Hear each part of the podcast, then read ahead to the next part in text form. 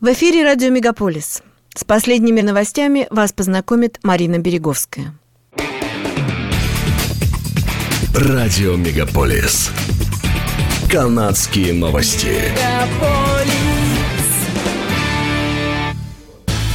Уровень инфляции в Канаде в июле замедлился до семь целых шесть десятых процента в годовом исчислении, причем замедление произошло в основном за счет снижения цен на бензин. Цены на бензин снизились, а стоимость продуктов питания тем временем выросла на десять процентов.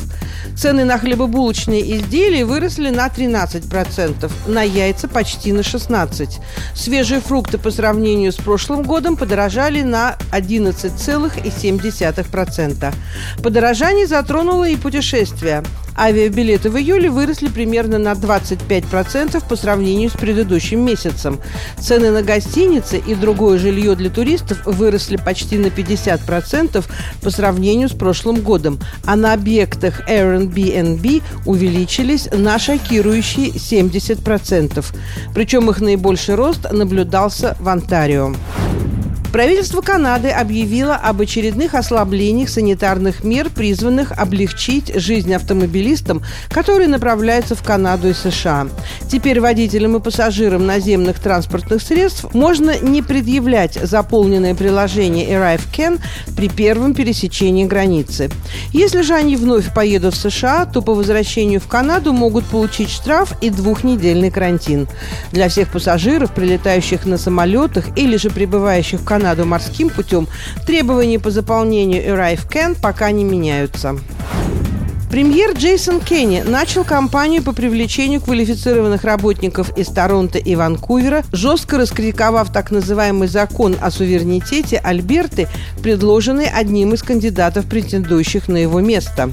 В понедельник Кенни провел пресс-конференцию, на которой объявил о новой программе Объединенного консервативного правительства под названием «Альберта зовет», направленной на привлечение квалифицированных работников с помощью маркетинговой кампании, рассказывающий о более низких налогах, доступности жилья, более коротких поездках на работу и близости к скалистым горам.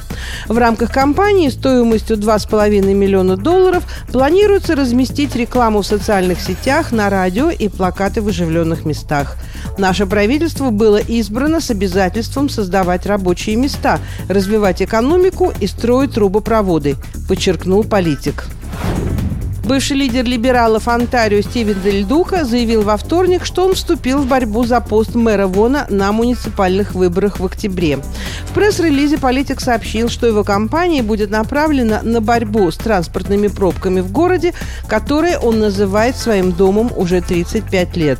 Дель Дука, который был назначен лидером либералов в две тысячи двадцатом году, ушел в отставку в июне после того, как его партия получила всего восемь мест на провинциальных выборах, не сумев получить официальный статус партии во второй раз подряд. Дель Дука также не смог победить в своем собственном округе Вон-Вудбридж. Ранее он занимал посты министра транспорта и министра экономического развития провинции. Муниципальные выборы в Онтарио состоятся двадцать четвёртого октября.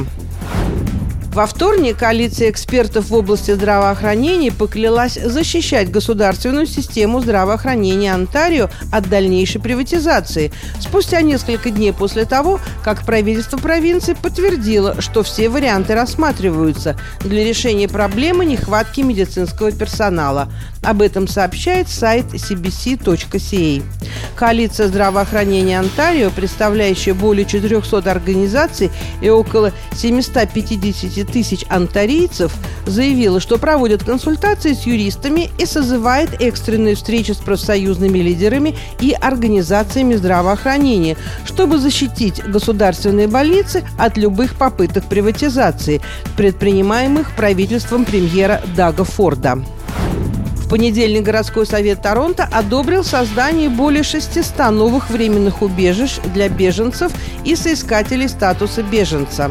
В пресс-релизе совет сообщил, что одобрил рекомендацию городских властей заключить соглашение с отелем, расположенным по адресу три Парк Хоум Эвеню в Северном Йорке.